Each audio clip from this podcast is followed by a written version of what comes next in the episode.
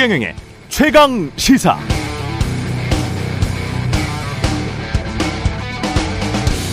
네, 윤석열 대통령의 이번 유엔 총회 참석 목표 중 하나는 2030 부산 엑스포 유치 지지표를 확보하는 겁니다. 사방 6일 동안 30개국 이상 정상들과 개별 양자 회담을 갖고 부산 엑스포 유치 외교전에 나설 예정이다. 이게 대통령실 발표인데요. 사실 한 나라만 공개적으로 지지 표명을 해주면 부산 엑스포 유치에 큰 도움을 얻을 것 같기는 합니다. 미국이죠. 한미 동맹이 그 어느 때보다 공고해졌고 한국은 미중 갈등 속에서 어느 때보다 강력하게 미국 편에 서 있었습니다. 반도체 공장들이 미국에 대거 들어서게 됐고 전기차 보조금은 미국 테슬라 위주로 진행되고 중국 수출이 줄어드는 상황에서도 한국은 반도체 등 각종 첨단 기술 제재 규정들을 충실히 지켜왔고 러시아와의 관계 악화에도 불구하고 우크라이나 전쟁을 적극 지원하고 있죠. 자유가치 동맹의 구활에 펼친 외교 전략입니다. 그렇다면 미국도 자유가치 동맹 안에 확고히 자리 잡은 혈맹 한국에 손을 들어줘야 마땅하지 않을까요?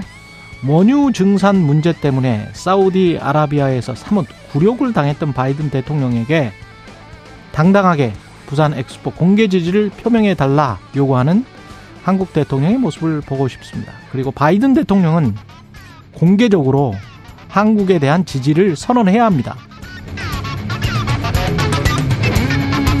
네, 안녕하십니까. 9월 20일 세상에 이익이 되는 방송 최경령의 최강시사 출발합니다. 저는 KBS 최경령 기자고요. 최경령의 최강시사 유튜브에서도 실시간 방송합니다. 문자 참여는 짧은 문자 50원, 기본자 100원이 드는 샵 9730 콩오플 무료고요.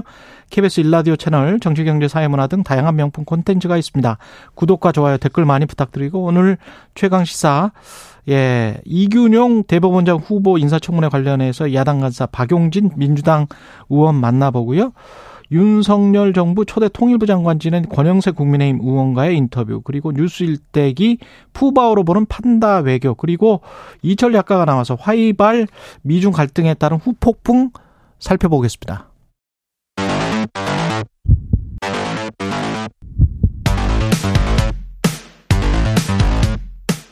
오늘 아침 가장 뜨거운 뉴스 뉴스 unboxing 네, 뉴스 unboxing 시작합니다. 민동기 기자 김연아 평론가 나와있습니다. 안녕하십니까? 안녕하십니까? 제가 그 오프닝에서 복선을 많이 깔아서 말씀을 드렸는데 지금 오늘 아침에도 외신을 보니까 사우디아라비아랑 한국과 준하는 안보 협약을 미국이 네. 추진하고 있다 이런 외신이 나오고 있더라고요. 사우디아라비아와 이스라엘의 관계를 감안을 하면 그리고 이스라엘과 미국의 관계를 감안하면 정말 혁명적인 안보 만약에 그게 추진이 돼서 성사가 된다면 혁명적인 일이고요. 그리고 사우디아라비아 지금 국제 유가가 잘못하면 100달러 될 것 같다는 그렇죠. 거 아니에요? 네. 바이든이 왜 저렇게 저렇게 나올까? 그리고 이 상황에서 우리의 국익은 무엇인가? 엑스포 유치는 사우디를 제치고 할 수 있는 것인가? 지금 상황을 면밀하게 잘 보고 있는 것인가?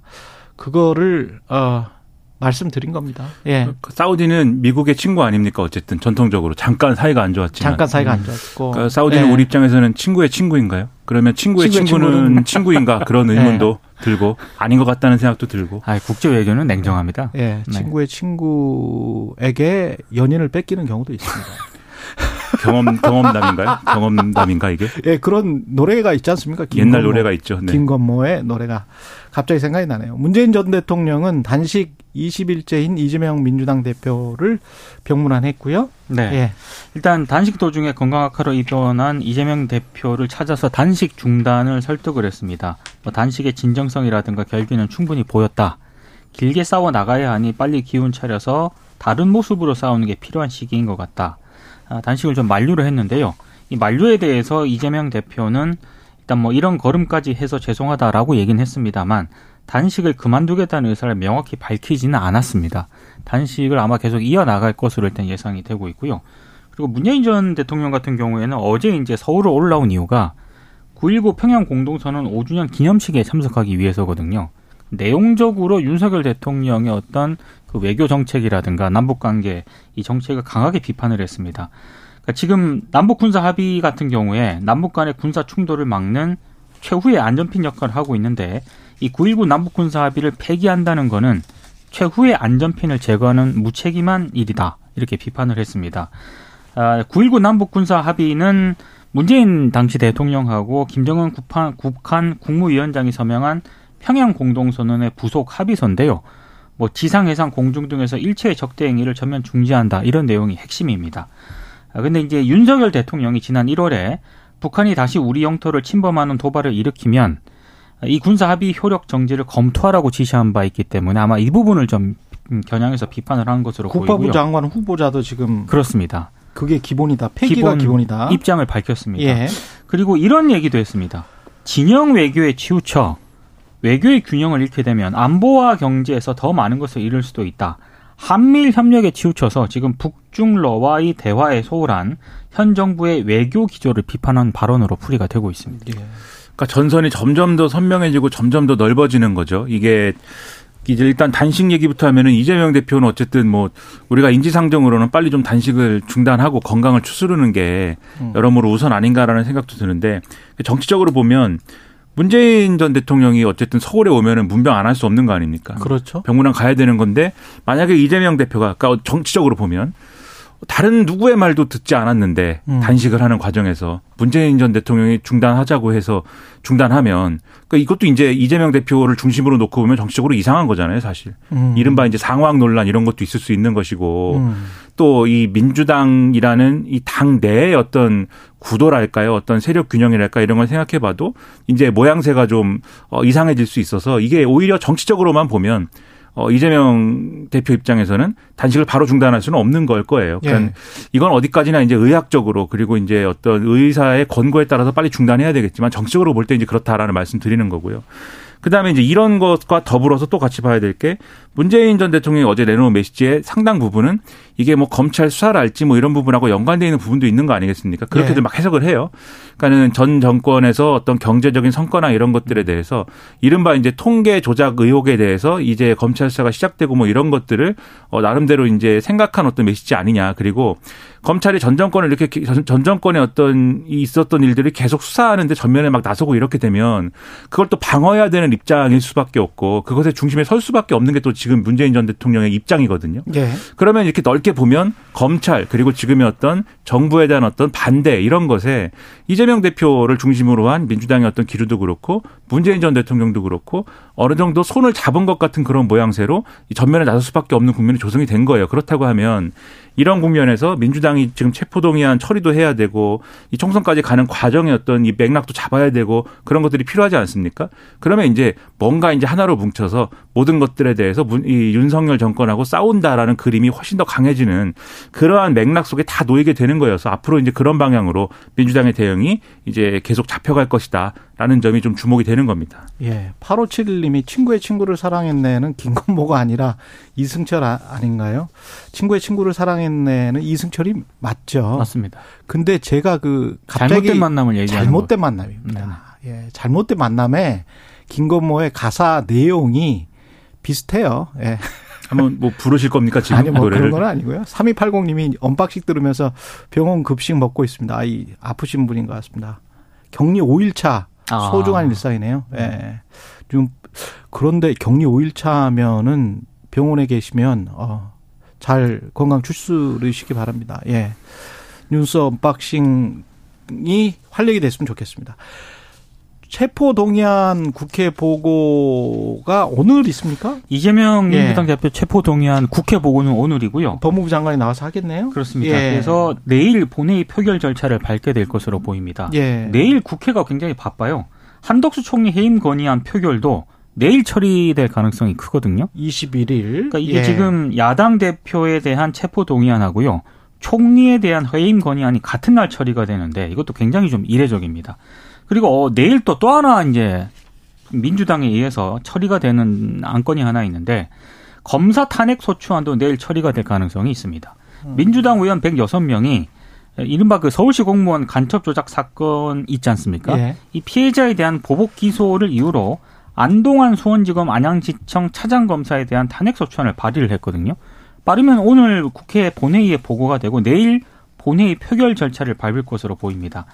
일단 민주당이 또 내일 어, 여당이 반대하고 있는 노란봉투법 있지 않습니까? 이 노란봉투법하고 방송법 개정안을 또 처리할 예정입니다. 물론 뭐 이 법이 국회 본회의에서 통과가 된다 하더라도 예. 대통령이 거부권을 행사할 가능성이 굉장히 큰 그런 상황입니다. 이제 많은 언론들이 관심을 가지고 있는 게 내일 이재명 대표 체포 동의안이 처리가 될 것이냐, 음. 뭐 요런 분석들을 내놓고 있더라고요. 가결이냐 부결이냐. 가결 정족수가 149석이거든요. 예. 근데 지금 뭐 여당 표하고 정의당, 무소속 이렇게 표를 합치면 한 122석 정도 됩니다. 근데 여기에 국민의힘도 변수가 되지 않을까요? 그러니까 민주당이 29명 만약에 가결을 찬성을 하게 되면 예. 이게 체포 동의안이 가결이 되는데 예. 근데 좀 변수가 있긴 해요. 일부 언론 보도 분석을 보니까 정의당이 6명이지 않습니까? 이게 단일 대우가 아닐 가능성이 있다. 이런 보도도 하나 있고 또 음. 하나는 방금 그 최경영 기자도 말씀하신 것처럼 아, 국민의힘에서 오히려 부결로. 어, 부결로 역선택을 할 가능성이 있다. 그래서 예. 이른바 그 방탄 프레임을 더 씌우는 쪽으로 그렇게 전략을 짤 수도 있다. 뭐 여러 분석이 나오고 여러 있습니다. 분석이 나와서 어떻게 될지 는 모르겠습니다. 이게 그러니까 무기명이니까. 예. 결과가 나오면 이제 온갖 해석들이 이제 난무하고 그렇죠. 그것에 대해서 이제 국회의원들이 한 마디씩 다 하겠죠. 그런 상황을 보면 참 뭐랄까 이 상황이 참 야속하다는 생각도 드는데 한국 정치가 이렇게 혼란스럽게 가고 있다라는 점에 대해서 그 오늘 언론 보도를 쭉 본- 봤는데 제가 느낀 거는 이른바 논조가 좀 보수적인 언론들은 대체적으로 아 부결 기류가 상당히 강하다. 거의 민주당은 당론으로 부결을 추진하는 모양새다. 당론으로 정하는 건 아니지만 음. 거기에 준하는 대응을 하는 모양새다. 그런데 뭐 일부 이제 비명계 소위 반명계들은 뭐 우왕좌왕하면서 다른 얘기한다 이 정도 톤인데 예. 소위 이제 논조가 그래도 진보적이라고 하는 신분들 있지 않습니까? 예. 아 이게 어떻게 어떻게 될지 모른다. 가결될 가능성도 있다. 민주당에서 이 겉으로는 이제 이재명 대표에 대한 어떤 어, 검찰 수사에 반발하고 있지만 여전히 이제 그 방탄 프레임에 대해서는 우려를 하고 있기 때문에 어떻게 움직일지 모른다. 뭐 이렇게 써요. 음. 그러니까 제가 볼 때 약간 이게 그러니까 양쪽이 어떤 기대하는 바가 어느 정도 반영된 어떤 논조가 아닐까 싶은데 심지어 한결의 경우는 사설에다가 불체포 특권을 국민에게 약속을 했기 때문에 아. 이번에는 그걸 지켜야 된다 이렇게 이제 대놓고 썼거든요. 음. 그러니까 양쪽이 이제 기대하는 모양인데 정작 이제 민주당 지지자들 그리고 민주당의 지금 목소리 큰 지지자들의 경우에는 이제 이거는 부결시켜야 된다로 거의 이제 완전히 여론이 기울어진 상황이 돼버렸습니다. 이재명 대표의 단식 때문에. 음. 그런 딜레마를 해결하기 위해서라도 그러니까는 여론이 바라는 것과 일반적인 언론이나 이런 여론이 바라는 것과 민주당의 지지자들이 바라는 것과 국회의원이 바라는 게 다 상이하잖아요.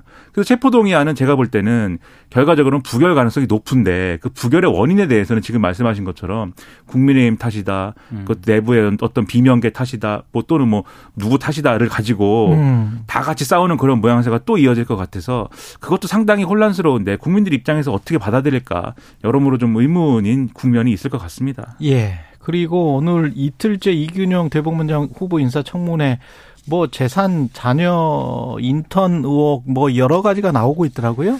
10억 정도의 비상장 주식을 공직자 재산 신고에서 누락한 게 어제 가장 큰 쟁점이었는데요. 예. 재산은닉 아니냐라고 하는 게 민주당 의원들의 일단 의혹 제기였거든요. 일단 본인은 일단 뭐 몰랐다라고 합니다. 몰랐다. 예. 10억 정도인데 대법원장이 되실 분이 네. 이걸 몰랐다라고 하는 게 국민들이 얼마나 이해를 할지는 잘 모르겠습니다. 그러니까 비상장 주식을 또 그 재산으로 등록해야 된다는 걸 몰랐다는 거예요. 그러니까 법이 바뀌었는데 그걸 예. 몰랐다라는 그런 취지의 발언이고요. 그리고 자녀 해외 재산을 제대로 신고 안 한 점도 어제 문제가 지적이 됐거든요. 예. 2009년에 재산 공개 대상이 됐는데 단 한 번도 자녀 해외 계좌를 신고하지 않았다라고 합니다. 그리고 어, 이 후보자의 배우자가 장녀에게 2018년도부터 6년 동안 6,800만 원 정도의 달러를 송금을 했는데 증여세를 낸 적이 없다라고 합니다. 예. 예, 이것도 좀 논란이 제기가 되고 있고요. 그리고 이제 아들과 관련해서는 김현장 법률사무소 인턴으로 일한 적이 있잖아요. 그렇죠. 이게 아빠 찬스 의혹 아니냐라는 그런 제- 지적이 제기가 어떻게 인턴으로 들어갔느냐. 일단 경제학과에 재학 중입니다. 유펜 다니더만요. 예, 로스쿨이 아닙니다. 예. 근데 어떻게 김현장의 학부 출신으로 인턴 활동을 할 수가 있느냐? 음. 아, 이게 가능한 것이냐라는 어떤 그런 의혹이 제기가 되고 있는 상황입니다. 김현장의 경제학자들도 있기는 있어요.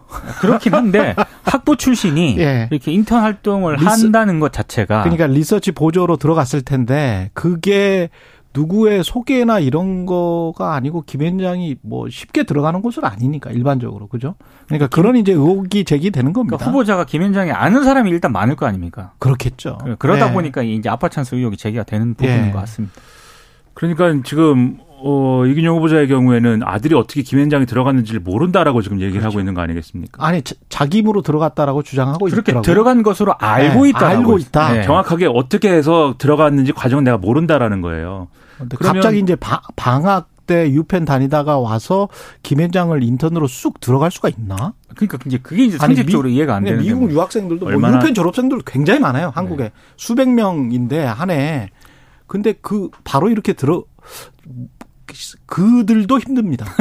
얼마나 제, 제가 알기로는 그들도 힘들어요. 그렇게 쉬운 게 아니야. 예. 얼마나 기특한 아들입니까? 네, 아, 그렇습니까? 아버지가 해주지 공공학도 않아도 그리고 일반 모집 공고가 나- 낮다는 거예요? 안 낮다는 거예요? 안 이게? 났다는 거죠. 안 낮다는 네. 거예요? 학부는 인턴을 공개 모집하지 않는다는 게 원칙이라고 합니다. 음. 얼마나 기특한 아들이며 예. 얼마나 또 어, 부정한 아버지입니까? 아. 이 대한민국 엘리트 아버지들 다 자기 자식들 챙겨가지고 그렇죠. 어떻게 공부를 하고 어떻게 시험을 보고 어떻게 취직을 하는지까지 다 챙겨갖고 항상 문제인데 음. 그런 걸 하나도 안 했다라고 그러면은 그 뭐 믿어야 될지는 제가 모르겠지만 어쨌든 사실이라고 그러면 얼마나 네. 대단한 것입니까? 그리고 10억 원을 비상장 주식의 가액을 몰랐다라는 것도 그러니까 지금 만약에 이균용 후보자가 신고한 재산이 뭐 10조 원 10조 원 정도 되면은 네. 10억 원을 몰랐다라고 하면은 그게 물론 말이 안 되지만 예. 이 어떤 감정 정서상으로는 그럴 수도 있지 않을까라는 생각도 할 것 같은데 지금 신고 지금까지 신고한 재산이 70억이거든요. 아. 그러니까 10억 원 합치면 원래 재산은 80억인 거 아닙니까? 재산의 그렇죠. 8분의 1이 해당하는 주식을 몰랐다라는 거고 거기서 배당 소득이 나오는데 네.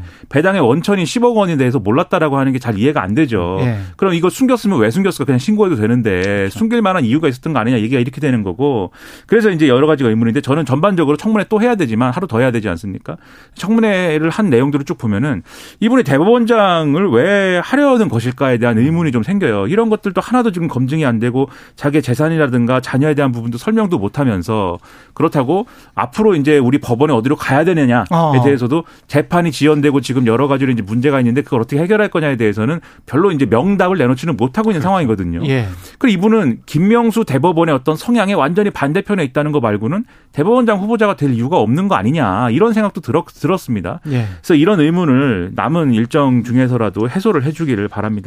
김현장 법률사무소가 학부생 대상 인턴의 경우 연중 상시로 많은 문의를 받고 있어서 저희가 별도의 공고를 하지 않고 있다 이렇게 밝혔습니다.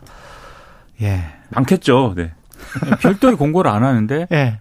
그 방학 때 방학 때 잠깐 들어와서 예. 바로 인턴으로 채용이 되는 이런 거를 상식적으로 이해를 할수 얼마나 있을지. 많은 아버지와 아들이 문을 두드리겠습니까? 음.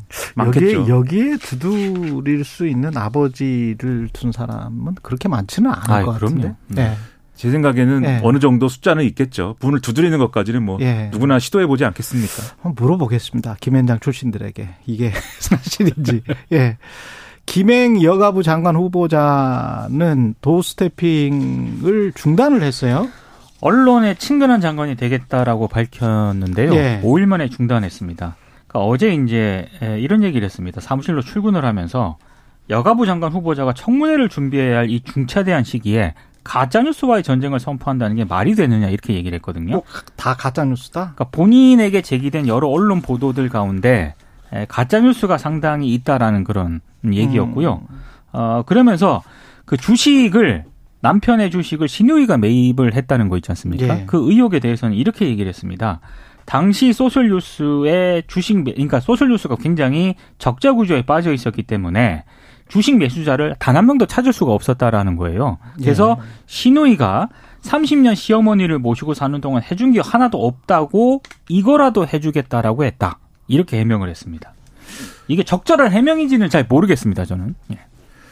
글쎄요, 뭐 주식 가격이라는 게 뭐 어떻게 결정되는지 그런 생각을 해보면은 이 신우이에게 팔았다라는 해명이 그러니 어느 정도의 어떤 뭐 이 가치를 보존하려는 측면에서 이제 치- 한 측면이 있는 거 아니겠습니까? 백지 신탁이라는 비, 것과 비상장 주식이기 때문에 정확한 가치는 대주주만 알 수 있을 그러니까 것 같아요. 말이에요. 네. 그러니까 그거를 이제 신우에게 맡겼다는 거는 팔기가 너무 아까운 거죠, 사실은. 그렇죠. 예, 그리고 그렇게 볼 수밖에 없죠. 오늘 예. 보도를 보면 이 김행 후보자의 가족들이 가진 이 지분의 총량이 변하지 않거든요. 자기들끼리 이제 넘겼다가 받, 받고 음. 뭐 이렇게 나누고 하지만 총량은 변하지 않았다라는 분석도 있기 때문에 지금 말씀하신 대로 결국은 김행 후보자가 사실상 이제 관여하는 형태로 다 여기까지 온 거 아니냐 이렇게 의심할 수밖에 없는 상황이고 그 다음에 여러 가지 지금 말씀하셨는데 언론이 과연 가짜 뉴스를 보도했느냐에 대해서 하나하나 다 따져봐야 돼요. 가짜 뉴스를 보도한 게 아니라 가짜 해명을 하고 있는지도 따져봐야 되는 거 아닙니까? 그렇죠. 그렇죠. 예. 근데 뭐 가짜 뉴스라고 하면서 doorstepping 그러니까 이 출근길 문답을 중단했으니까 그런데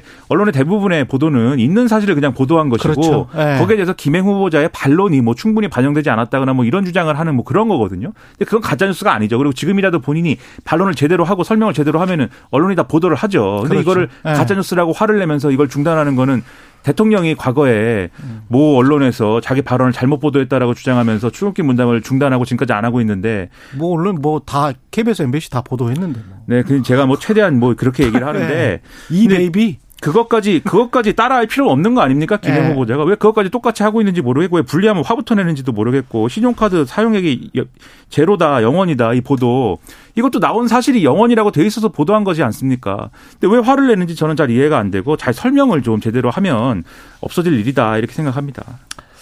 네, 뉴스 언박싱 민동기 기자 김민아 평론가였습니다. 고맙습니다. 고맙습니다. KBS 1라디오 최경영 최강시사 듣고 계신 지금 시각 7시 41분입니다. 오늘 하루 이슈의 중심. 당신의 아침을 책임지는 직격 인터뷰. 여러분은 지금 KBS 1라디오 최경영의 최강 시사와 함께하고 계십니다. 네, 어제 시작된 이균영 대법원장 후보자 인사청문회 오늘까지인데요. 관련해서 국회 인사청문 특별위원회 민주당 간사십니다. 박용진 의원 나오셨습니다. 안녕하세요. 예, 안녕하세요. 예, 전체적으로 어땠습니까, 지금까지는? 실망이 매우 컸어요, 후보자에 예. 대해서. 어, 아시겠습니다만, 무려 10억 아니에요? 음, 어, 돈 많은 분들은 10억이 돈도 아닌지 모르겠습니다만. 비상장 주식. 예, 우리 국민들한테는 10억이라고 하는 돈이 어마어마한데, 이 돈에 대해서 그 고위공직자 재산 신고에서 계속 빠뜨려 왔단 말이에요. 예. 안 하고 있다가 이번에 후보자로 지명되면서 어 이제 신고를 한 건데 어. 거기에 대해서 나는 그 돈의 존재를 잘 몰랐다.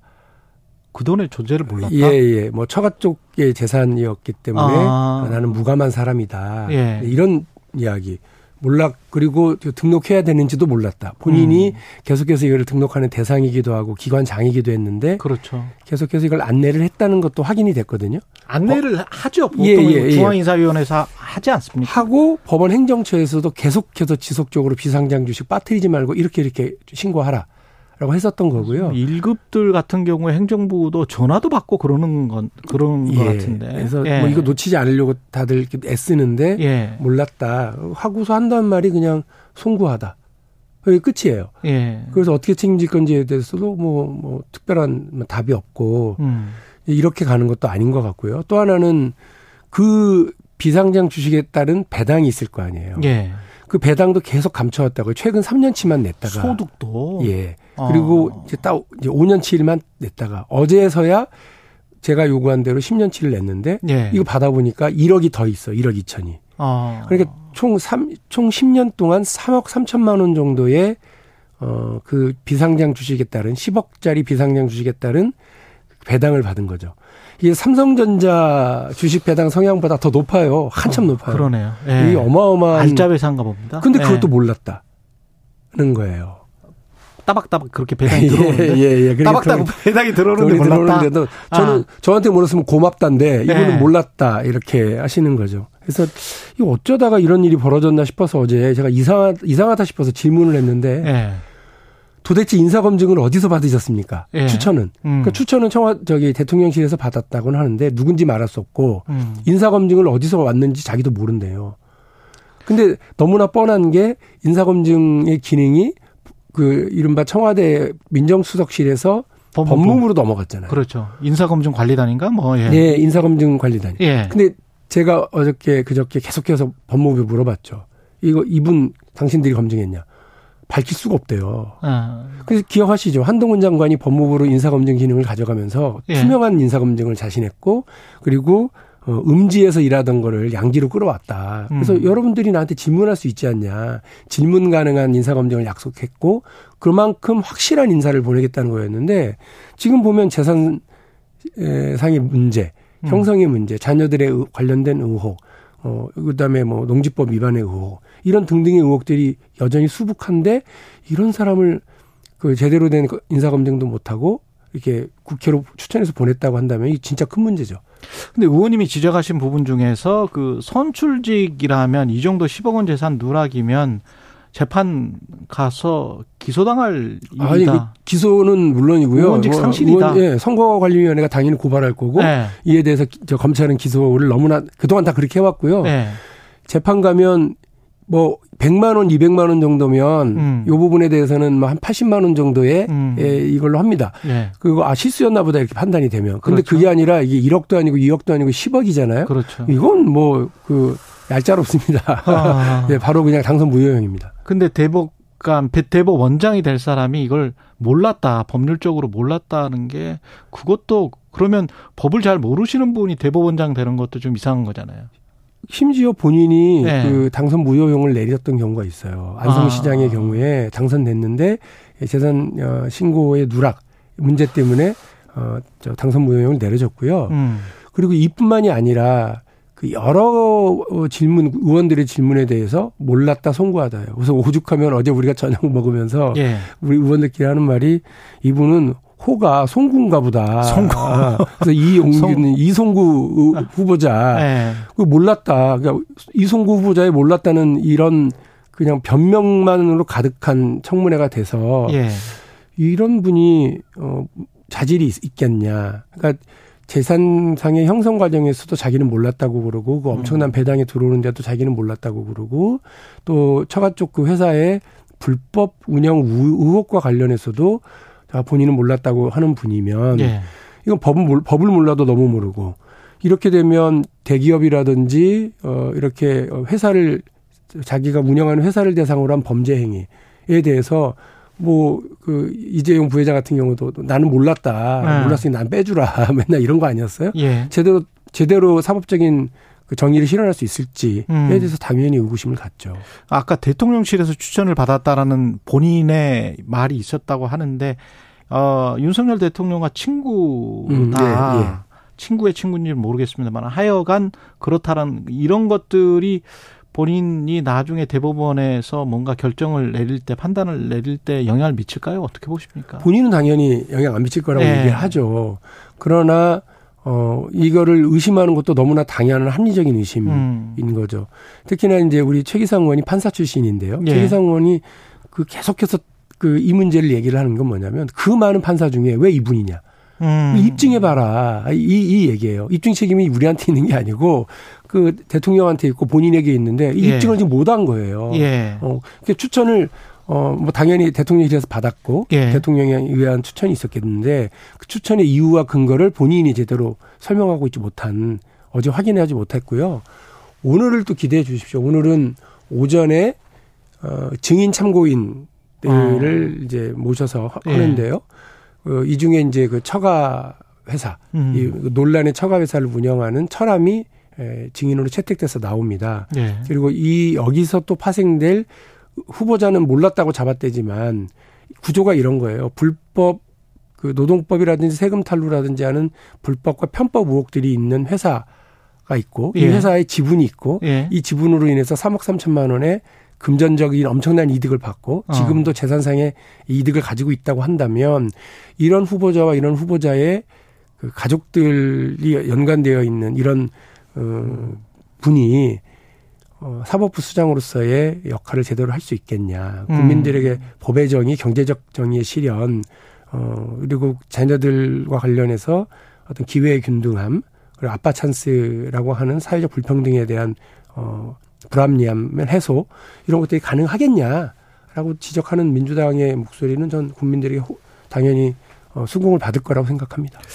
그 향후 재판에 미칠 가능성 같은 거 염려하셨고 임명 동의안은 어떤 결정을 내리시겠어요? 의원님은 아직 판단을 못 하셨습니까? 저는 판단을 지금 안 하는 게 합리적이라고 합리적이다. 생각합니다. 예. 그래서 오늘까지 끝나면 고요 예. 우리 저 형문위원들이 모여서 예. 따로 이렇게 좀 그 회의를 하려고 합니다. 거기서 일단 보고서의 적격, 부적격, 보고서 채택 여부 정도는 저희끼리 좀 얘기 먼저 해보려고요. 음, 민주당 상황 좀 짚어봐야 될 것 같은데 이재명 대표가 지금 계속 단식 병원에서 다 하고 있는 상황이고 어 그다음에 체포동의 요구서가 들어올 거란 말이죠. 네. 그러면 어떻게 대응하는 게 맞습니까? 민주당은?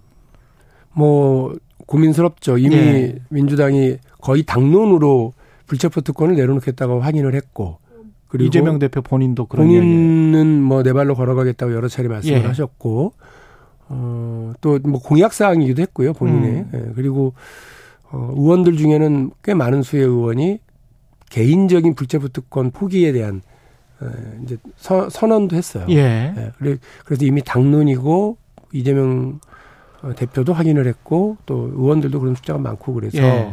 이미 뭐 사실은 가결 어. 이라고 하는 그 분위기가 일정하게 있었는데 지금 음. 상황을 이제 어떻게 해석할 거냐. 음. 그러니까 이제 대표가 그 본인이 내가 보니까 이거는 저그 부결하는 것이 맞을 것 같다. 너무 난 억울하다. 이렇게 호소 보통 의원들 그렇게 호소를 하거든요. 그렇죠. 그렇게 호소를 해서 그거를 듣고 의원들이 예. 어 당론이 아니라 개개별로 소신과 양심에 따라서 투표를 하는 건데 아직 그 대표가 본인이 억울함을 호소하거나 음. 부결을 해달라고 촉구하거나 이런 일이 없, 없는 상태에서 예. 의원들이 그냥 삼삼오오 이야기를 지금 하고 있는 수준이에요. 예. 그래서 오늘 저 제가 거기 참석 못할 것 같은데 인사청문회 때문에 예. 재선 의원들도 따로 모임을 원내대표하고 간- 갔고 음. 아마 초선 뭐 삼선 이상도 다 따로따로 가질 것 같아요. 가결 이나 부결이나 어떤 결과가 나왔을 때 후폭풍은 어떻게 예상하세요? 완전히 딜레마다라고 언론들은 분석을 하고 있는데요. 어, 당론을 정하기는 쉽지 않을 것 같은데요. 당론을 네. 정하기 쉽지 않은데 결과적으로 가결이 나왔다 또는 부결이 나왔다 이랬을 때 음. 시나리오가 어떻게 됩니까? 이게 정치적으로. 어쨌든 민주당으로서는 큰, 어, 뭐 혼란. 두 개 다? 그리고, 예, 그렇습니다. 예, 네. 그러, 그러고 이제 그 어떤 매를 맞을 거냐에 대한 고민들을 우리 의원들이 다 하시는 것 같아요. 음. 그래서 그 뭐 예를 들면 이제 투표 결과가 부결이 됐어요. 그러면은 뭐 방탄정당이라고 또 엄청나게 흔들어 댈 테고, 어. 그리고 국민들 보기에도 좀뭐 그 민주당이 늘 해왔던 약속을 그렇죠. 지키지 못했으니까 예. 어려움이 있죠. 예. 그리고 가결이 될 경우에는 이제 당 안에서 여러 가지 어. 논란이 있겠죠. 물론 가결됐다고 해서 이재명 대표가 구속되는 게 아닙니다. 그렇죠. 그러니까 우리 뭐 국민들께서 다 알고 계시는 것처럼 영장 실질 심사를 받는 것이 받죠. 예, 뿐이니까 또뭐 무죄를 거의 자신하고 있- 있으시고 음. 우리 의총에서도 해당 변호사가 와서 이거 거의 무죄고 그 뭐 검찰이 되게 무리하고 있다 이렇게 얘기를 했으니까 음. 뭐 재판부가 제대로 판단을 하겠습니다만 당내 혼란은 일정하게 있을 수밖에 없죠. 그래서 지금은 저는 오히려 이재명 대표가 분명하게 얘기를 해주시는 게 맞다 이런 그 의- 의원들의 자유 투표가 아니 아니라 예. 이게 부당하다 부결을 시켜달라 음. 이렇게 얘기를 하든지 음. 아니면 그 가결시켜 주라 일치 음. 단계에서 가결시켜 주면 내가 자신 있으니까 예. 그 법정에 가서 무죄 어 기각을 시키고 오마 음. 이렇게 해주는 대표 리더십이 오히려 좀 필요한 때가 아닌가 하는 생각도 있습니다. 그리고 지금 시간이 얼마 안 남아서 조정훈 시대전환 대표가 국민의힘으로 갔더라고요. 네. 예. 합당을 한 거죠, 그러니까. 예, 가실 줄 알았어요. 아. 예. 왜요? 시대 전환이라기보다는 자세를 전환하신 것 같은데. 아, 자세를 예. 전환했다. 자주 자, 자주 자세를 전환하시는 것 같아요. 그러니까 민주당으로 지금, 어. 이렇게 그 처음에 이성정당으로 들어올 때도 예. 일단 시대전이라는 당을 탈당해서 자세 전환. 아, 그리고 민주당에 다시 나갔을 때 또 자세 전환. 자세 전환. 예, 그리고 그 사이에 또 민주당에 대해서 비판적으로 계속 이야기를 하면서 예. 자신의 정치적인 행보를 계속 정당화 해 오셨거든요. 예. 또또 다른 자세 전환을 준비하고 있구나 어. 생각하고 있었습니다. 그게 어떤 임팩트가 있을까요? 한 10초 남았는데. 어, 국민들에게 미치는 영향. 그래도 저 국민의힘은 뭔가 사람들을 네. 자꾸 불러들이고 영입을 하려고 그러고 세를 확장하려고 하는구나 하고는 노력은 보일 테고 예. 그에 비해서 민주당은 과연 그런지에 대한 궁금함은 남으실 거라고 생각합니다. 우리도 빨리 변해야 된다고 생각해요. 예. 여기까지 박용진 의원이었습니다. 고맙습니다. 네, 감사합니다.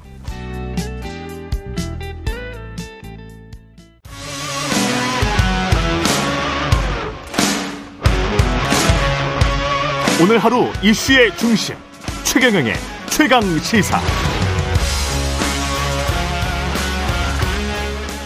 예, 윤석열 대통령이 현재 미국 뉴욕에서 유엔 총회 일정을 소화하고 있는데 우리 시간으로 21일 오전 3시쯤 유엔 총회 기조 연설에도 나섭니다. 어떤 메시지를 낼지 그리고 기타 정치 현안 관련해서 국민의힘 권영세 의원과 이야기 나눠보겠습니다. 안녕하세요, 의원님. 예, 안녕하세요. 권영세입니다.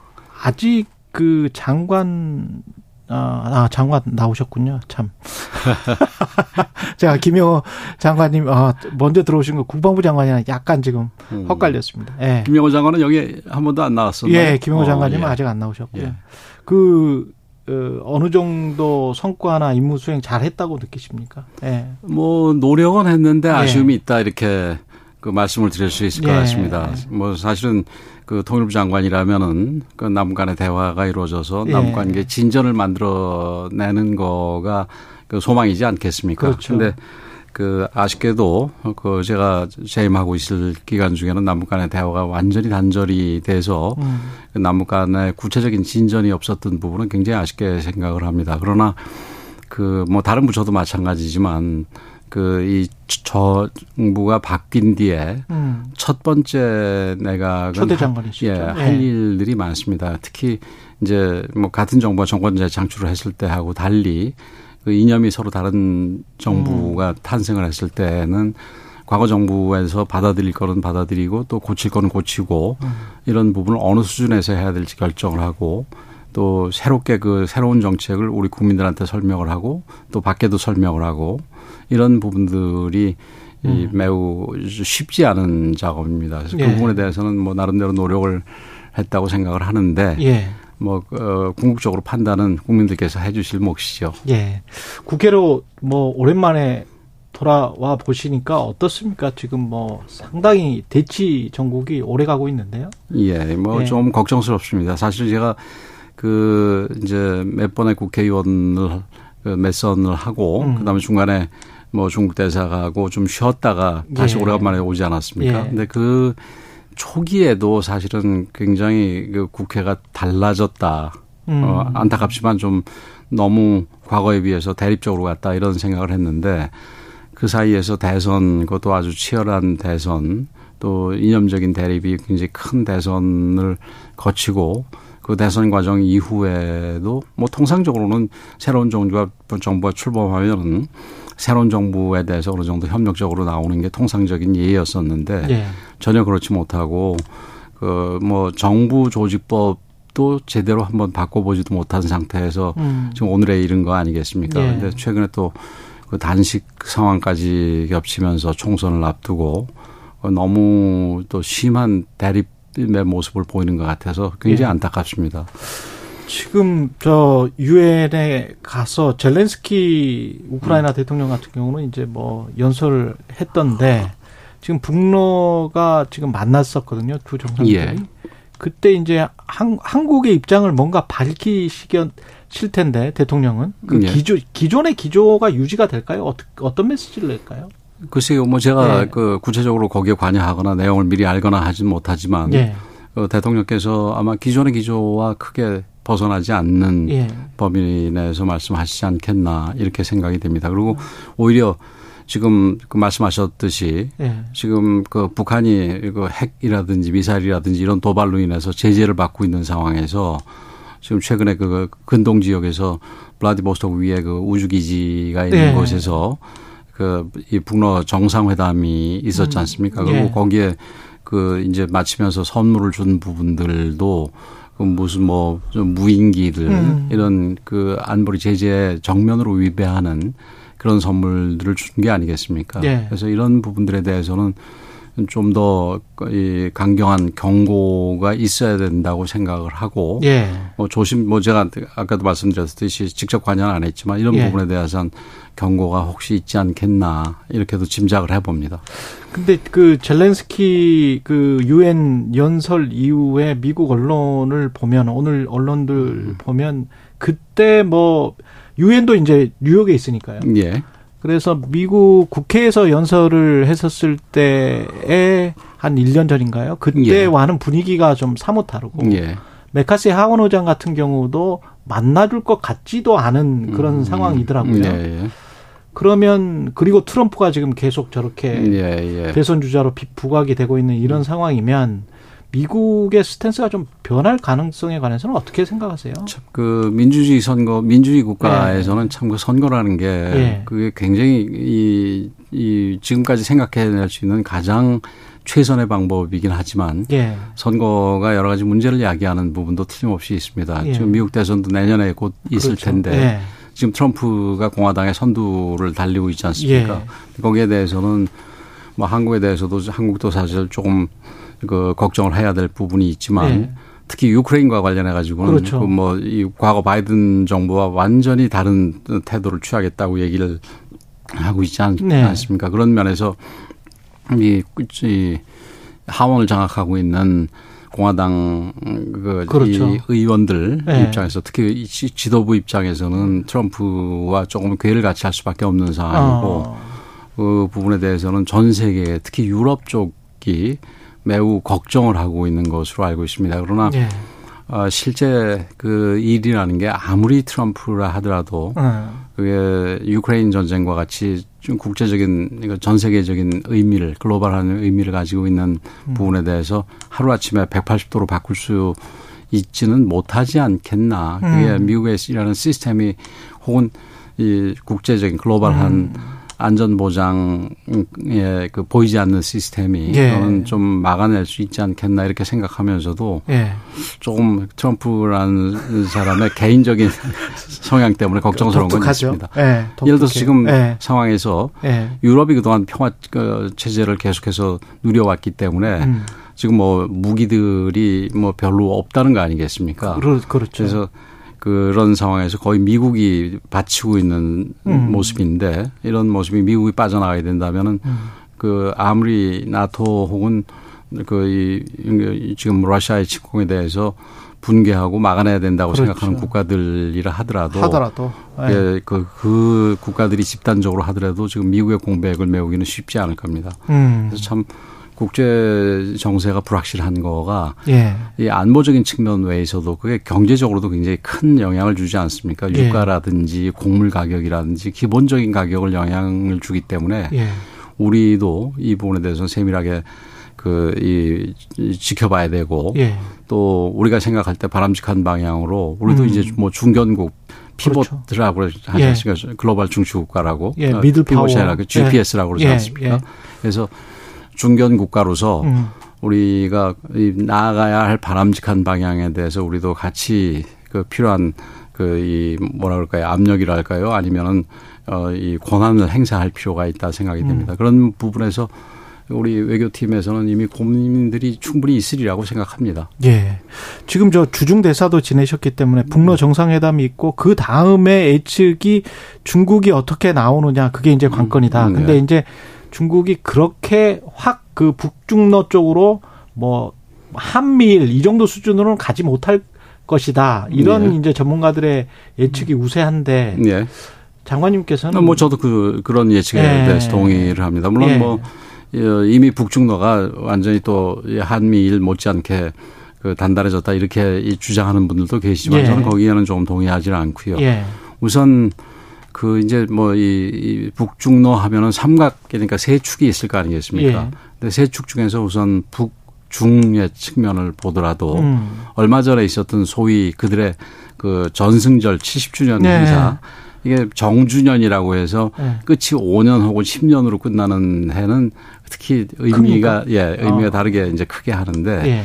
통상적으로 그런 정도면은 중국에서는 저 정치국 중앙위 정치국 상무위원 소위 시진핑을 포함한 일곱 명 근데 뭐 시진핑이 직접 올리는 거의 없고요. 예. 그, 그 중에서 서열 2위부터 7위까지 사이가 오는 게 통상적입니다. 아. 근데 이번에는 그 사람들이 아니고 음. 그이 전인대 부의장이니까 조금 서열이 거기보다는 좀 낮죠. 음. 이런 인사가 왔었다라는 것도 그렇고 또 거기에 대비해서 러시아에서는 쇼이구 국방장관이 왔었지 않습니까? 예. 그래서 그런 부분. 그 다음에 최근에 그 이 단체 여행을 허가하는 데 있어서 우리 미국, 그러니까 우리하고 일본 이런 데는 단체 여행을 허가해서 요즘에 그렇죠. 유코, 유코들이 예. 좀 많이 온다는 거 아닙니까? 예. 근데 북한에 대해서는 그 당시에 그이 허용을 하지 않았습니다. 그래서 이런 저런 점에서 음.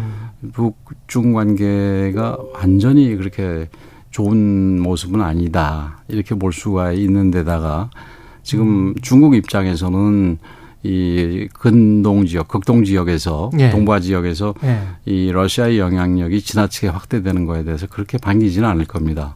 그 이제 중국 입장에서는 전통적으로 동부아 지역은 자기네들의 영향권이라고 보는데 예. 자기네들하고 그이 북한과 이 관계가 아주 긴밀하게 돌아가지 않는 상황에서 이 그 그 근동 지역에서 이 그러니까 푸틴하고 예. 김정은하고 정상회담을 하고 그렇게 우호적인 모습을 보이고 이러는 부분이 이 북중러 연 그 연합의 측면에서 음. 뭐 러시아와 북한이 가까워지니까 우리도 좋다 이렇게 바라보고 있지는 않을 거라고 생각을 합니다. 그럼 통일부나 외교부 그 정부의 입장이나 스탠스는 어떤 건가요? 그러니까 북한을 러시아나 중국으로부터 좀 떼내서 예.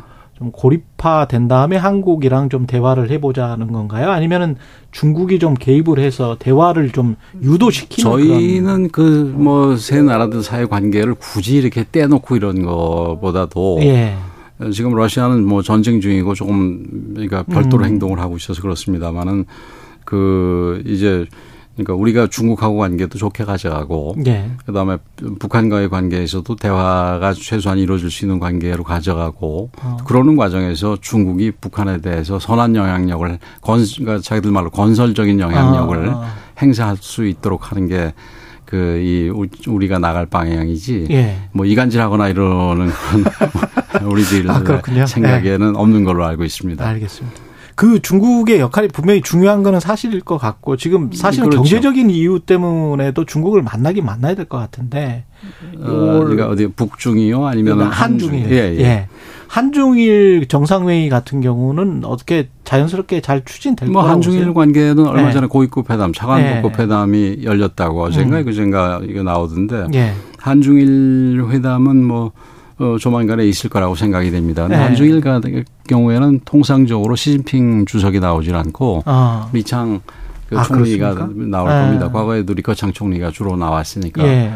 그래서 그거보다도 얼마 전에 조태용 그 안보실장이 예. 한중 정상회담 그 중에서도 한중 정상회담도 그러니까 우리가 맨날 가는 게 아니라 예. 시진핑 주석이 방한하는 문제에 대해서 음. 어 제법 긍정적으로 얘기를 했더라고요. 음. 그래서 뭐 아주 뭐 확정이라고 얘기를 할 수는 없는 거니까 예. 알 수는 없겠습니다만은 이 시진핑 주석이 우리나라를 방문을 해서 더군다나 그래서 아.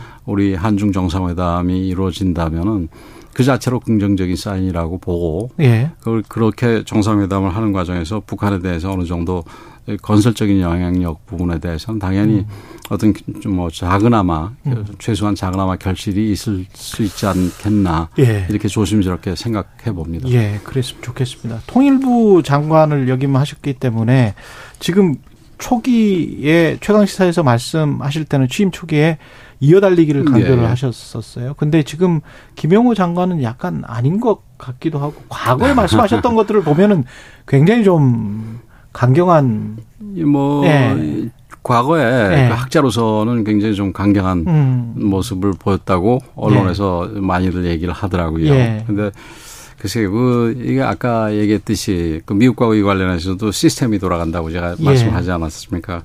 그 우리도 마찬가지로 한 그 장관의 개인적으로 장관 취임하기 전에 가졌던 생각이 그대로 100%이 정책에 반영되기는 어. 어려운 일 거다 이렇게 예. 생각을 합니다. 뭐 아주 예를 하나 드린다면은 옛날에 그저 DJ 정부 초기에 예, 예, 그 김대중 정부에서 초대 그 통일부 장관이 강인덕 아, 장관이었습니다. 예. 그 양반은 대 아니, 국정원에서 대북 업무를 담당하던 아주 대표적인 매파였었지요. 그렇군요. 그러나 전체 그 팀이 음, 그러니까 그 소위 해외 정책 방향으로 가게 음. 되니까 그 부분에 대해서 적극적으로 그 지원을 해 통일부 장관으로서 지원을 해서 음, 그 대통령 혹은 그 정부의 그 정책에 뒷받침을 하지 않았습니까? 정책 기조에 따라갈 예, 것이다. 그렇죠. 대통령 정책 기조에. 여기도 김영호 장관이 나름대로 굉장히 그 정치한 이론을 가지고 있고 음. 본인 주장에 대해서 확신을 가지고 있다 하더라도 지금 정부가 가지고 있는 현재 나가는 방향에서 뭐 180도 전환은 나오기가 쉽지 않은데 이제 음. 우리가 그러나 조금 다른 부분은 북한이 계속해서 이 좀 대결적인 태도로 나오고 그렇죠. 지금 뭐 네. 북러와 연합을 해가지고 거기서 무슨 뭐 무인기나 받아오고 그다음에 그 위성 기술이라고 얘기를 합니다만 위성인지 이게 무슨 탄도미사일인지 네. 그런 부분에 대해서 그 협력이 이루어지고 이런 부분은 한반도의 그 안정과 그 긴장 완화를 위해서 더 이 좀 역행하는 그런 방향 아니겠습니까? 음. 이런 상황에서는 우리 정부의 대북 기조도 좀 이 그러니까 대화 협력보다는 이 억제와 소위 담대한 구상 중에 나오는 단념 부분이 그런 기제가 더 많이 작동을 해야 되기 때문에 음. 그, 그 지금 이어 달리고 싶어도 더 이상 이어 달리기가 쉽지 않은 부분들이 있지 않겠나. 지금으로서는 북한을 합니다. 단념시키는 것.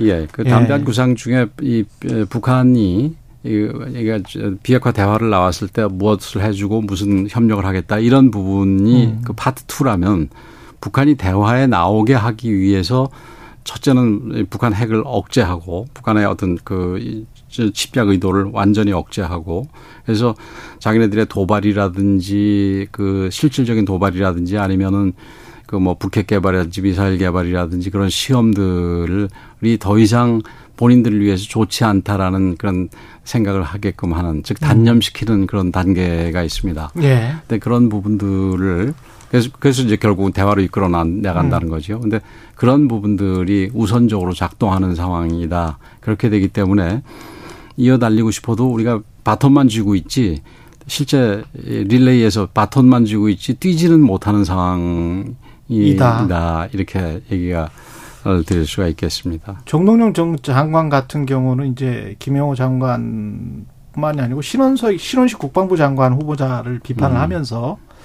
이어달리기가 아니고 지금 거꾸로 달리기를 하고 있다 이렇게 평가를 하던데 예, 남북 기본 합의서 같은 경우에 9.19 예. 합의서 군사 합의를 폐기해야 된다는 게 신원식 장관 후보자 입장인 것 같은데요. 전통적으로 그래 왔죠. 예. 그것이 뭐 그리고 9.19 군사 합의에 대해서는 여러 가지 얘기들이 많고 예.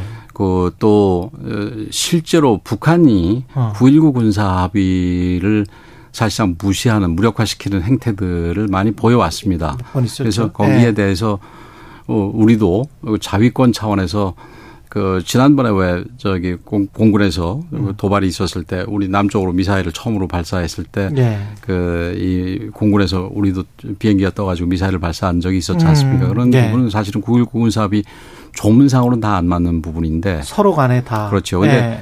그 북한은 도- 도발한 거고 음. 우리는 그러니까 대응을. 음. 이제 대응해서 자유권 차원에서 대응을 한 거니까 일종의 뭐 정당방위라든지 긴급 피난이라든지 음. 형법 이론을 얘기를 한다면 음. 그래서 정당화되는 행동이 되겠지요. 예. 근데 그 정, 도발과 정당화되는 자위 행위가 지속이 된다면 9.19 군사합의의 해당 규정들은 사실상 무용지물화되는 거 아니겠습니까? 음. 그래서 이런 부분들은 조금 이제 이 손을 본다든지 손을 아니면 본다?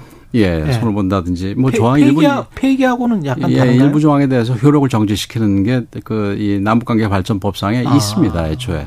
그래서 그런 부분들을 북한이 또 그런 식으로 나온다면은 예. 그런 거를 검토할 필요가 있다고 생각이 되고 장관님은 그러니까 의원님은 폐기보다는 일부 조항을 좀 손볼 수 있다 이 정도. 그래서 그 아마 저기 신원식 장군도 뭐 폐기 신원식 의원 예. 후보자도 어, 당장의 폐기보다는 법에 의한 절차가 음. 그이 중단시키는 중지시키는 효력을 중지시키는 거니까 예. 결국은 북한이 뭐 새로운 도발이 있거나 그럴 때 예. 그런 프로세스로 가지 않겠나 저는 이렇게 생각을 합니다. 그렇군요. 뭐 정동영 장관이야 이 양반의 아주 뭐 대표적인 정치인으로서 무슨 얘기든 다 하겠지요.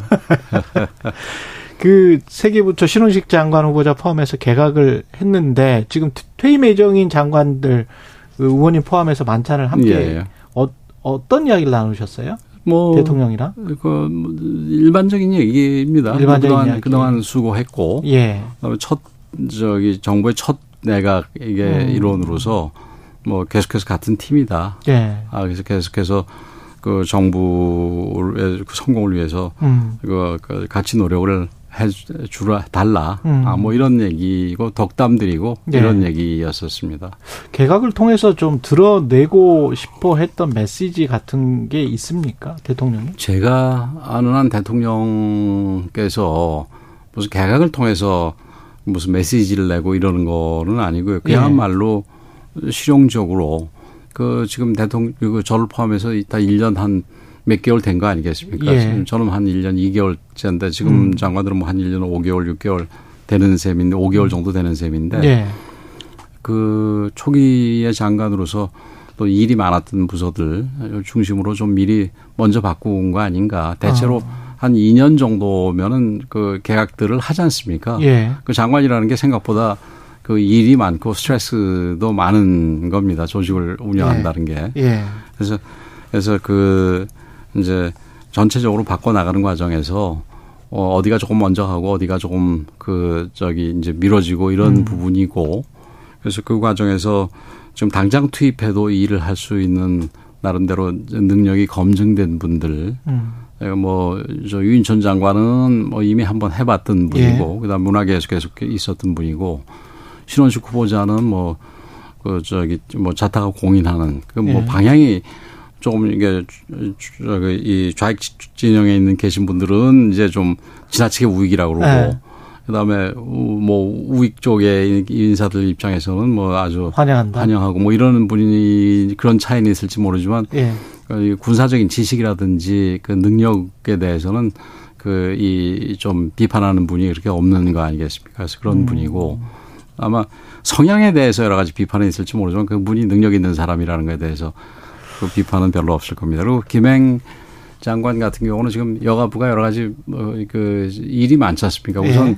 이게 부처의 존폐를 결정하고 음. 이런 부분은 좀 굉장히 정치적인 그 이 역량이 필요한데 뭐 김행 그 후보자 같은 경우는 뭐 경력도 오래됐고 그 음. 그 사이에 뭐 다양한 경력을 쌓지 않았습니까? 청와대에서 과거 박근혜 정부에서 대변인도 하고 음. 그 외에 여러 가지 공기업에서 그 역할도 하고 음. 또 정당에서 역할도 하고 그래서 이런 그 정치적인 그 역량이 그 지금 정치적인 역량을 필요로 하는 여가부에 지금 당장 투입할 수 있는 그 음. 저기 인사다 이렇게 생각을 하신 것 같습니다. 근데 그 모두의 이제 극단적으로 정치가 이제 극단적으로 음. 진영화되고 음. 있다, 대립되고 있다 네. 이거를 이제 걱정을 하셨는데 사실은 대통령이 여야 스펙트럼 간극이 너무 넓으면 점잖게 이야, 이야기한다고 되지 않는다. 전사가 돼서 싸워야 된다. 음. 이건 이제 국무회의 때 말씀하신 것이고 네. 지금 신원식, 김행, 유인촌 이렇게 돌려서 이렇게 좋게는 말씀을 하셨습니다마는 어, 예. 일반 국민들이 보기에 예 이제 이른바 한 진영에서 전사로 싸울 뿐. 음. 그 다음에 이제 김행 장관 같은 경우도 드라마 드라마틱하게 exit 하겠다라고 음. 여가부 장관 취임 일성이 이제 예, 예. 그렇게 되는 거를 보면은 이게 전쟁 그 여야의 대립을 더 부추기는 음. 그런 개각으로 볼 수 있는 거 아닙니까? 글쎄, 뭐 저는 그렇게 네. 그 말씀에는 동의를 하지 못하겠는 게 네. 우선 여가부에서 드라마틱하게 exit하겠다라는 게 네. 그게 나름대로 그 이 한 부처가 이게 없어지는 부분이 그렇게 간단한 부분이 아닌데 네. 그래서 그걸 뭐 드라마틱하게 가지고 가겠다는 얘기지 싸움을 드라마틱하게 하겠다는 얘기는 아니거든요. 네. 그래서 그거는 어떤 대결의 차원에서 드라마틱을 해석할 그 근거는 음. 없지 않나 저는 음. 생각을 하시고 예. 우리 사회자께서 너무 걱정을 하시는 거 아닌가 이렇게 생각이? 되고요. 예. 그다음에 아까 유인천 장관이나 예. 그 장관 후보자나 신원식 장관 후보자 같은 경우도 예. 그 평소에 이렇게 강직하고 이런 부분이 어. 있다 하더라도 지금 이제 장관 후보자로서는 음. 물론 뭐 호락호락하고 뭐 이래도 내 저래도 내 하는 음. 분들은 아니겠지만 음. 그렇게 무슨 처음부터 싸움을 하겠다고 이거는 저는 이거 아니라고 아닐 것이다. 어, 아닐 것이다라고 생각을 합니다. 더군다나 지금 뭐 네. 이게 뭐 지금 여기 오늘 질문 중에서 있는 것 같습니다만 네. 이재명 어, 대표의 지금 그, 그거 이거 말씀드리려고 하는데 네. 이게 어떻게 보세요? 어떻게 이거는 진짜 어떻게 exit 해야 됩니까? 글쎄요, 본인이 네. 네. 이거는 그 exit할 거를 그 뭐 이거야말로 지금 드라마틱하게 exit를 할 필요가 있지 않겠나 싶은 게 왜냐하면은 네. 과거의 단식들 같은 경우는 뭐 특검을 수용하라, 음. 무슨 지방자치 선거를 실시하라, 음. 구체적인 게 있었지 않습니까? 근데 이게 무슨 뭐 국정기조를 바꿔라, 뭐 이거 국정기조를 어떻게 바꿔야지 이게 만족스럽하는 건지 알 수가 없는 거 아니겠어요? 예. 그리고 지금 그 거기에 이어서 민주당에서 나오는 것도 갑자기 내각 총사퇴하라. 음. 어, 한덕수 총리 그 해임 요구한다. 예. 그 계기가 특별히 없는 거 아니겠습니까? 어, 계기가 특별히 없다. 예, 한덕수 총리를 왜 해임을 합니까 지금? 음.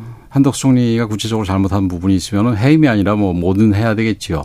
근데 총리께서 지금 뭐 굳이 해임을 해야 될 이유가 없는 상태에서 난데없이 단식하고 연결해가지고 해임하라. 그 다음에 내각 총사퇴하라. 내각 총사퇴하는 게뭐 내각 책임자 아닌 데서 있었던 적이 있었습니까? 과거에 무슨 아주 그 혁명적인 정변이 있을 때 외놓고 빼는 그리고 정권이 교체됐을 때 빼는 빼고는 그 내각 총사퇴가 없는데 그런 식의 요구를 그 이게 통해서 드라마틱하게 엑시트하려고 그러는 거는 그건 옳은 방향은 아니고 예.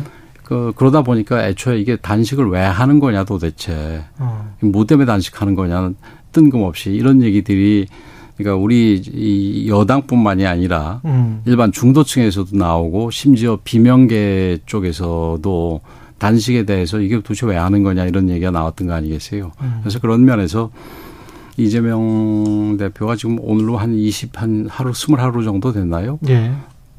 이제는 뭐 드라마틱하게 단식을 좀 마치실 때가 되지 않겠나. 그리고 그뭐좀 지금 20하루 정도면 굉장히 건강도 안 좋아할 텐데. 예. 그 뭐, 그 빨리 회복해야지 무슨 일이라도 할 거 아니겠습니까? 예.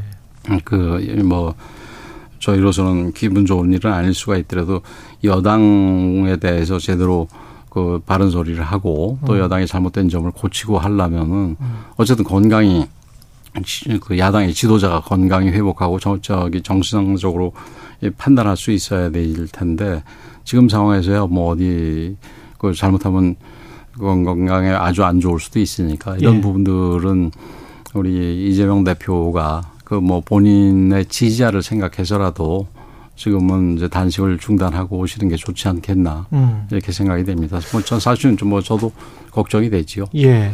한 1분밖에 안 남았는데요. 그 예. 국민의힘 돌아와 보시니까 예. 내년 총선을 위해서 국민의힘은 어떻게 든든히 민심을 잘 따르고 있다라고 보십니까? 아니면은 뭐 아직 그 솔직히 부족한 부분이 많이 예. 있지요. 그러나 음. 이제 그 김기현 대표의 지도부가 사실은 초 초기에 뭐잘 여러 가지 무슨 뭐 설화 이런 걸로 인해 가지고 예.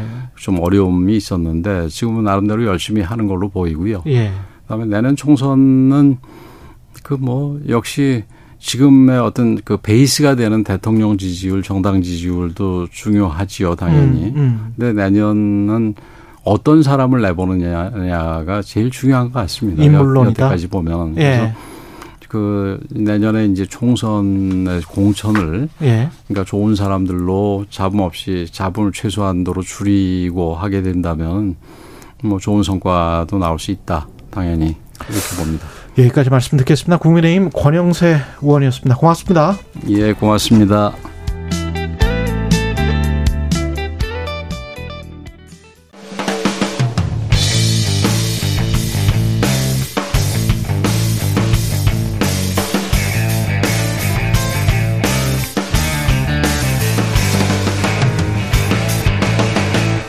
최경영의 최강 시사.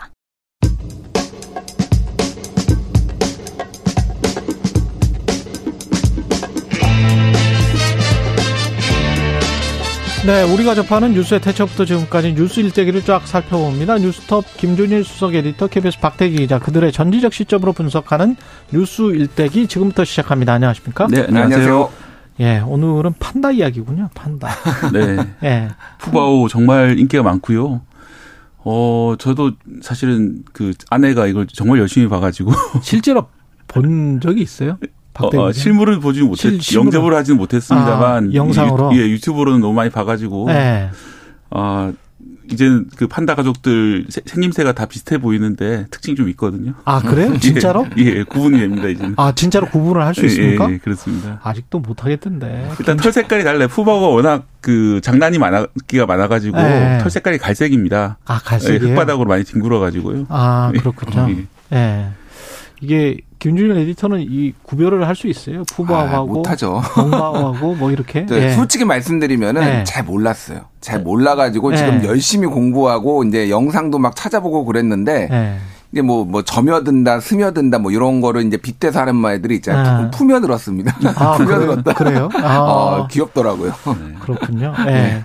이게 지금 한중 정상회담까지 흘러가야 되는 거죠. 푸바오 탄생의 뿌리가. 그렇죠. 그죠? 이제 예. 2014년 중국 주석 이제 시진핑, 음. 시진핑 주석이 이제 방한을 한 다음에 2016년에 이제 에버랜드로 이제 들어왔어요. 그래서 이름이 이제 러바오하고 아이바오인데 음. 원래 이게 이제 그 중국명으로 에버랜드를 아, 뭐라고 하죠? 아이 음. 아이 아이보. 예. 아이버? 예. 예. 뭐 예. 그렇게 불러서 그거를 예. 나, 나눠 가지고 이제 아, 한 그렇군요. 거고 거기서 이제 자연 임신이 된 거예요. 그래서 2020년에 7월 22일 7월 20일에 이제 대한민국 최초로 자연 번식이 돼서 지금 한 4년째 있는 건데 원래 사실은 이미 한 번 들어왔었습니다. 예전에 90년대 그래요? 들어왔었는데 예. 그때 외환 위기로 이제 우리나라 경제가 굉장히 안 좋아졌는데 음. 보통 이게 이제 대여 형식으로 오거든요. 음. 그러면 연간 한 10억 원 정도씩 중국 정부에 줘야 되는데 굉장히 아. 그때 야 우리나라 지금 다 죽게 생겼는데 지금 그때는 이제 판다. 금을 집에 있는 금을 다 들고 나오던 시절이라서 음. 판다에 10억 원을 예, 연간 10억 원도 이제 부담스러웠던 시절이기 부담- 때문에 야. 그때는 어쩔 수 없이 돌려보냈는데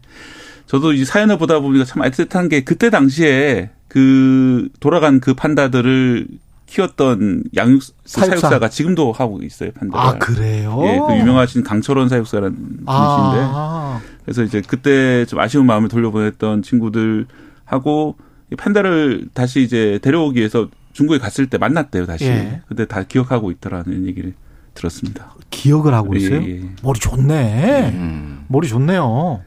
이게 지금 푸바오는 근데 한국에서 태어났는데 근데 중국으로 돌아가야 됩니까? 예, 그러니까 예. 1983년에 희귀동물은 팔거나 증여, 기증할 수 없다라는 내용의 멸종위기에 처한 동식물의 국가 간 교육에 관한 국제적 협약, 뭐 워싱턴 조약이라고 보통 부르는데요. 예전에는 중국 정부가 우호의 상징으로 예를 들면은 뭐 일본하고 뭐 어, 이 우호가 뭐 우호 관계를 맺어야 된다 그러면 좋습니다 이렇게 막 이런 야. 식으로 그런데 이제 더 이상 줄 수가 없는 국제 법상으로 이제 줄 수가 그렇군요. 없는 거라서 기본적으로 이거는 대여 형식으로 그래서 음. 보통 한 마리당 임대 기간 한 15년 정도 되고요. 그리고 매년 아까 전에 얘기했듯이 100만 달러 정도를 이제 중국 측에 보내야 되는데 요거는 이제 판다 번식 기금이라는 거예요. 그래서 지금 번식 기금. 멸종 위기종이거든요. 그래서 전 세계 한 1,800만 800마리 예, 네. 1,000 1,800마리밖에 없는데 이거를 이제 자연 번식도 굉장히 어렵다고 합니다. 이게 판다가 그렇군요. 굉장히 조그맣게 나와요. 그러니까 예. 뭐 성체가 되면은 100kg에서 120kg인데 나올 때는 뭐 2kg, 3kg. 어. 굉장히 그러니까 한 달 만에 이게 애를 낳는데요. 예. 그래서 이게 한 달 만에? 예, 임신한 지 한 달 만에 나오니까 인간처럼 이게 좀 어느 정도 커 가지고 나오는 게 아니라 쥐처럼 나와요. 그러니까. 아. 그러니까 이게 이렇게 사망도 많이 하고 뭐 그렇게 아, 그렇구나. 예, 예. 그래서 자연 번식도 어려워서 인공 수정도 많이 하고 뭐 그런 거에 이제 기금으로 이제 많이 쓰인다고 합니다. 예. 그렇군요. 이게 참, 그, 가- 이 판다들도 좀 스트레스를 받겠습니다. 왔다 갔다 하는 판다들은. 15살 돼 가지고 또 갔다가. 거기에서는 그냥 영구 있는 거죠, 그러면은. 그렇죠. 중국으로 가서는. 중국으로 그죠? 가서는 일단 번식을 하게 되고요. 아. 번식을 해 가지고 이제 본인이 엄마 아빠가 되는 거구나. 네 그렇습니다. 푸바오가. 예, 왜냐하면 이제 한국에 있으면은 혼자 아. 있기 때문에 번식을 할 수가 없잖아요. 그래서 아, 그러네. 그래서 이 팬, 팬들 사이에서는 아마 지금 프랑스 쪽에서 있던 판다가 귀국을 했기 때문에 최근에 네.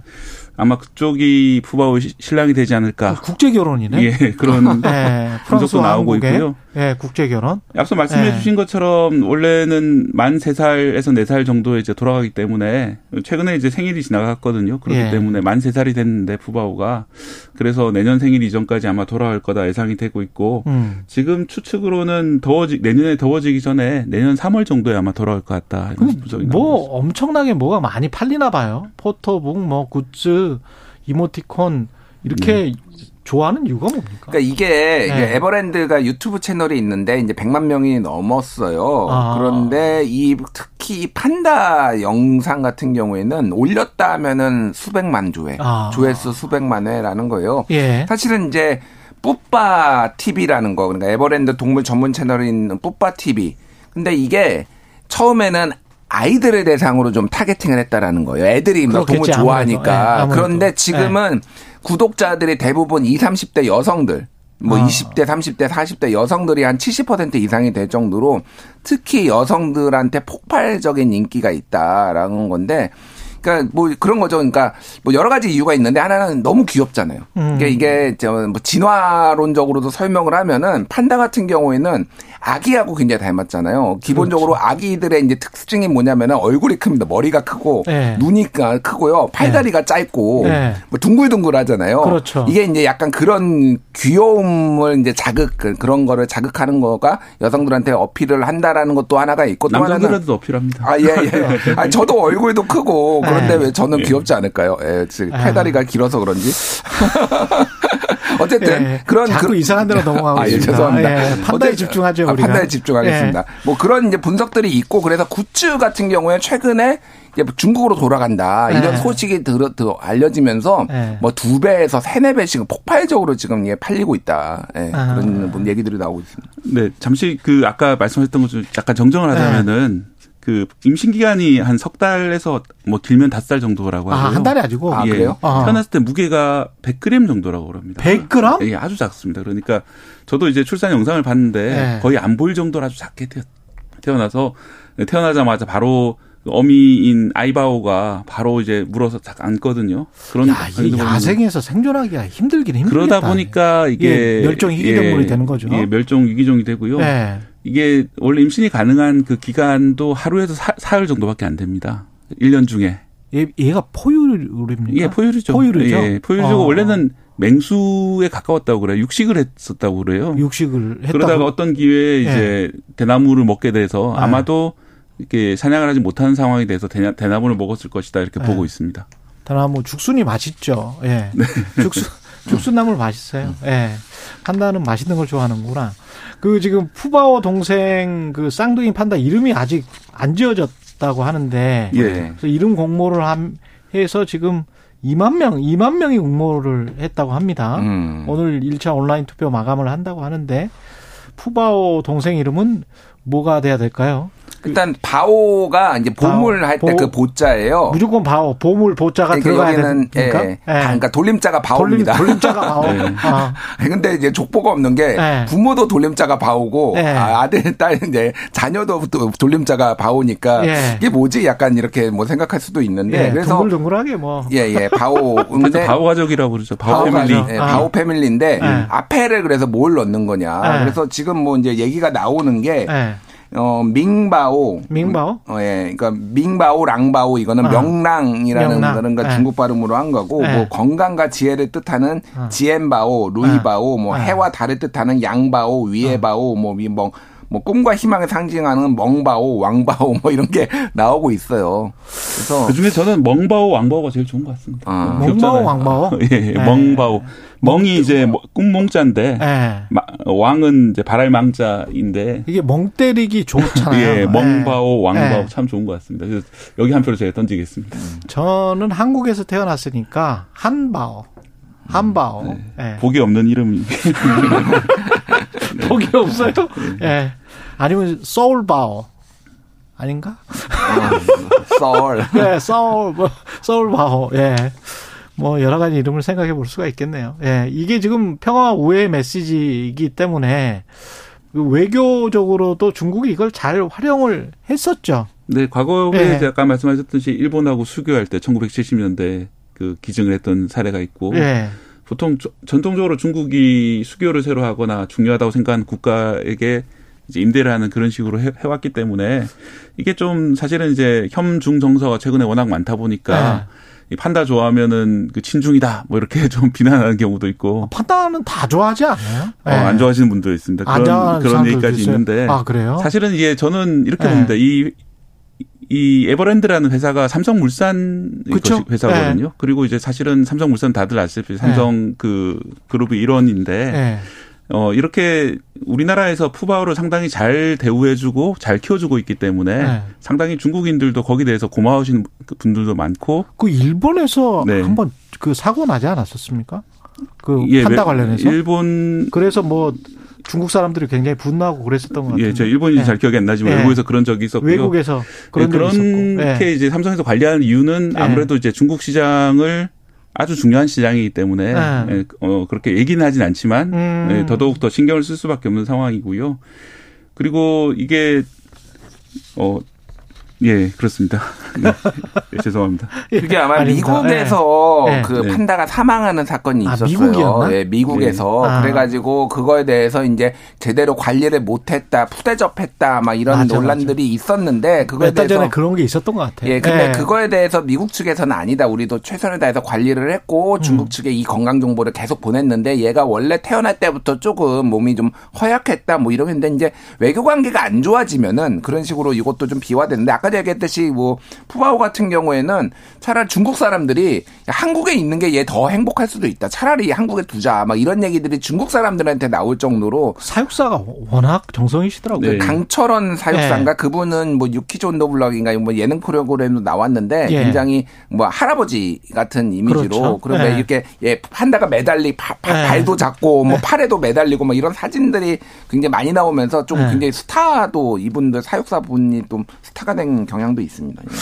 예. 근데 참 이게 좀 엄마 아빠처럼 따르다가 그 다음에 이걸 또 스트레스가 분명히 있을 거란 말이죠. 동물도 사람처럼 항공기로 이렇게 아무리 좋게 네. 비즈니스 클래스에 준하는 걸로 어떻게 간다고 하더라도 얼마나 스트레스 쌓이겠어. 혼자 있고 그러다가 어두 어두운 곳에 있다가 갑자기 또 낯선 환경 이거 별로 사실은 야생 동물을 왔다 갔다 이렇게 뭐 거래하듯이 이거는 좀 그런 것 같기는 합니다. 사실은 동물인권 차원에서는 그죠? 네, 다만 이제 판다가 정확하게 뭘 원하는지는 좀 사람하고 좀 다를 수가 있는 부분이고 아, 그래요? 예, 네. 사육사분들 말씀하시는 게 예. 어, 자신들 참 답답하다 판다가 한마디 해줬으면 좋겠다. 아. 그런데 사실은 이제 뭐 아까 눈으로 알 수 있는 거 아닌가? 눈으로? 예, 아까 말씀드린 것처럼 짝짓기 하기 위해서는 네. 다른 판다들이 있는 곳에 가서 짝짓기 하는 게 원칙으로 맞겠죠.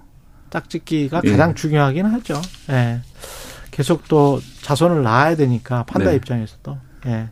외교 이면도 분명히 있는 거는 같아요. 판다 외교에 이면은. 예. 그렇죠. 예. 예. 그러니까 이게 뭐 소위 말해서 이제 판다 외교라는 음. 게 결과적으로 보면은 중국의 어떤 부정적 이미지를 씻는데 일조를 했다. 그거는 뭐 포장. 예, 포장을 했다라는 건데 포장이 되네. 최근에 예. 이제 중국이 굉장히 공격적인 외교를 하고 상대 네. 거 나라들은 이제 비방하는 그거를 이제 일각에선 전랑 외교 뭐 이렇게 부르잖아요. 그렇죠. 이제 네. 늑대 같은 뭐 이제 발톱을 드러냈다 뭐 그렇죠. 이런 느낌인데 이거가 이제 판다 외교로 좀 포장이 되는 것도 있고 또 하나는 이제 전랑 외교가 심화되면서 판다 외교 자체에 대해서도 좀 비판의 목소리가 뭐 다른 나라들에서 상당히 이런 아까 전에 한국에서 반중 정서 뭐 이런 것들이 위선적인 게 아니냐. 예, 위선적인 게 이중적이다. 아니냐. 뭐 아. 그런 식의 이제 비판들이 상당히 이제 고조되고 있는 것도 사실이에요. 예. 그 외교 선물로 판다가 왔다 갔다 이렇게 주고받고 돼 있는데 두 분한테 인상적이었던 어떤 외교 선물 같은 것이 있었을까요? 지금 한국 대통령이나 뭐 과거의 사례까지 예, 본다면 저는 윤 어떻습니까? 대통령에게 이제 갔던 선물 중에 음. 그 예전에 트루만 대통령이 자기 음. 책상에 올려놨다는 그런 문구. Buck stops here. 예, 그렇습니다. 정확히 잘 알- 알고 계신데요. 예, 예, 책임은 내가 진다라는 이제 문구잖아요. 예. 예. 그래서 그 선물을 받고 되게 좋아하셨다는 그때 기사를 봤는데 제가 예. 어 그런 말이 참 그 대통령뿐만 아니라 모든 정치인들에게 예. 해당이 되는 말인데 예. 어 그, 그런 말을 좀 잘 지켰으면 좋겠다 생각이 듭니다. 예. 뭐 참사나 사고나 각종 책임질 일에 관해서는 또 책임을 안 지는 경우가 많았으니까요. 음. 예. 책임을 안 지고 뭐 회피하는 그런 경우가 많았으니까. 그러니까 저는 뭐 다른 네. 얘기인데 예전에 묘양산에 간 적이 있었어요. 노무현 네. 정부 때. 네. 그때 이제 국제 친선 뭐 박물관인가? 네. 거기에 김일성이 받은 선물들이 쫙 있었습니다. 음. 예, 거기에 그때 근데 기억에 남았던 게 우리나라 역대 대통령들이 선물한 게 쫙 있더라고. 박정희 음. 뭐, 뭐 이런 뭐 등등등 해서 뭐 김대중부터 해가지고 그래요. 예, 예. 그걸 딱 다 전시해 놨어요. 그러니까 예. 제가 말씀드리려는 거는 아무리 이제 안 좋아도 아. 서로 선물도 하고 외교라는 게다 그런 건데 그렇죠. 좀 요즘은 너무 조금 다 너무 좀뭐 진영화돼 가지고. 기- 진영화되고 좀 네. 긴장 관계가 너무 올라가는 거 아닌가? 근데 우리만 네. 그럴 수도 있어요. 음. 미국이나 다른 나라들은 또 그냥 가잖아. 자- 재무부 장관도 가고 상무부 장관도 가고 제일 그 뭐 안보실에서도 가고 계속 가잖아요. 가서 음. 뭐또 중국도 접촉하고 사우디도 접촉하고 막 뭔가 막 다중적으로 많이 하거든. 네. 근데 재밌었던 게 네. 역대 모든 대통령의 선물이 다 있는데 네. YS 것만 없습니다. 김영삼 대통령은 김일성 주석 주석이 돌아 수령님 돌아가셨을 때 조문도 못하게 하는 역적이다. 약간 이렇게 아, 북한에. 북한에서는 그렇게 생각을 하고 있어요. 예. 알겠습니다. 그 박태기 기자는 뭐 덧붙이실 말씀 없고요. 아, 일단 뭐 이렇게 참 복잡한 정치적인 얘기를 하게 되는데 예. 일단 판단은 저는 귀엽다고 생각을 하고 판단 귀엽다고 예. 생각을 하고 아마 내년에 돌아가게 되- 될 텐데 예. 그 전에 이제 많은 분들이 보셨으면 좋겠다 생각이 듭니다. 예. 그리고 판단을 통해서 좀 어떤 이 복잡한 세상에 좀 마음의 치유를 받고 아. 이런 분들도 많고 저도 마찬가지고요. 예. 그런 걸 좀 많이 느끼셨으면 좋겠습니다. 예. 사는 어, 판다뿐만 아니라 모든 이- 생물 미물들이라 하더라도 다 귀엽고 사랑스럽다 이런 걸 좀 느꼈으면 좋겠습니다. 미물이라도 네. 예, 2867님. 오늘 아침은 참 신선하고 부드럽군요. 정치 아닌 판다 이야기. 정치는 아침부터 서로 상대당 헐뜯어서 힘들었는데, 예. 그것도 근데 그 하나의 현실이니까요. 현실을 보여줄 수밖에 없는 게 또 저널리즘이라서, 예. 특히 여기는 또 정치 경제 쇼잖아. 어쩔 수 있어? 예. 직업인데. 하는 수밖에 없지. 예. 여기까지 하겠습니다. 뉴스톱 김준일 수석 에디터, KBS 박태기 기자였습니다. 고맙습니다. 감사합니다. 감사합니다. KBS 라디오 최경영 최강의사 듣고 계신 지금 시각은 8시 47분입니다.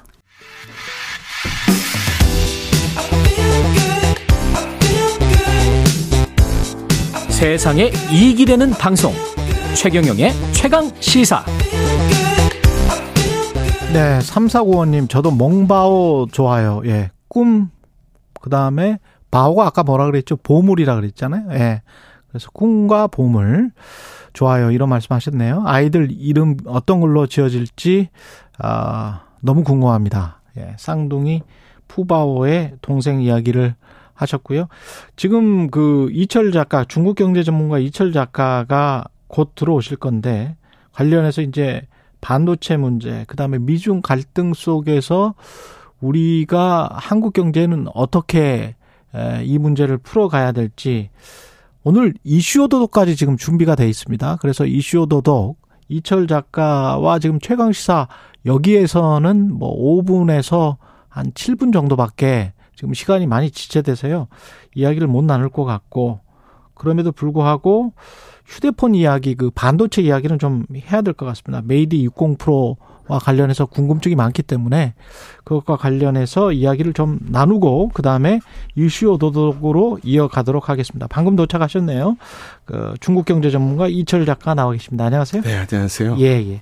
Mate 60 Pro가 중국에서 굉장히 좀 인기라는데 네. 화웨이 제품입니다. 네, 네. 일단은 뭐 애국주의가 좀 발동을 한 것도 같고 네. 실제로 제품도 좋습니까? 제품도 그만하면 괜찮죠. 예. 예. 그러나 네. 아이폰하고 비교하면 손색이 있는 것은 또 사실이고요. 우리 갤럭시랑 비교하면 어떻습니까? 갤럭시 top 모델하고 비교하면 역시 좀 손색이 있다고 얘기를 해야 되겠죠. 아, 약간 좀 second tier 정도 된다. 음, 그렇다기보다는 등급은 같은 등급인데 등급은 Mate, Mate 60 Pro가 같은 등급이고, 네. 예. 가격은 어, 어떤가요? 어, 가격도 충분히 비싸고요. 충분히 비쌉니까? 네, 중국 네. 내에서도? 네. 예. 100만 원, 100만 원이 훨씬 넘는. 어, 그렇죠. 예. 네. 한국이랑 비슷하군요. 네. 그러면 거기에서는 최첨단인 겁니다. 지금 사실은 그렇게까지는 아닙니다. 그렇게까지는 아니고. 예, 왜냐하면 샤오미라든가 다른 오포라든가 아. 다른 중국 경쟁사 제품도 그만한 것들이 이미 다 나와 있었죠. 아, 그래요? 그런데 화웨이는 상징성이 있거든요. 그랬죠. 예. 미국의 직접적 제재를 받아서 음, 어, 5G 칩도 쓸 수가 없고 음, 또 안드로이드 OS도 쓸 수가 없는 음. 어, 중국 사람들이 보기에는 국가를 대신해서 온몸으로 총탄을 맞은 예.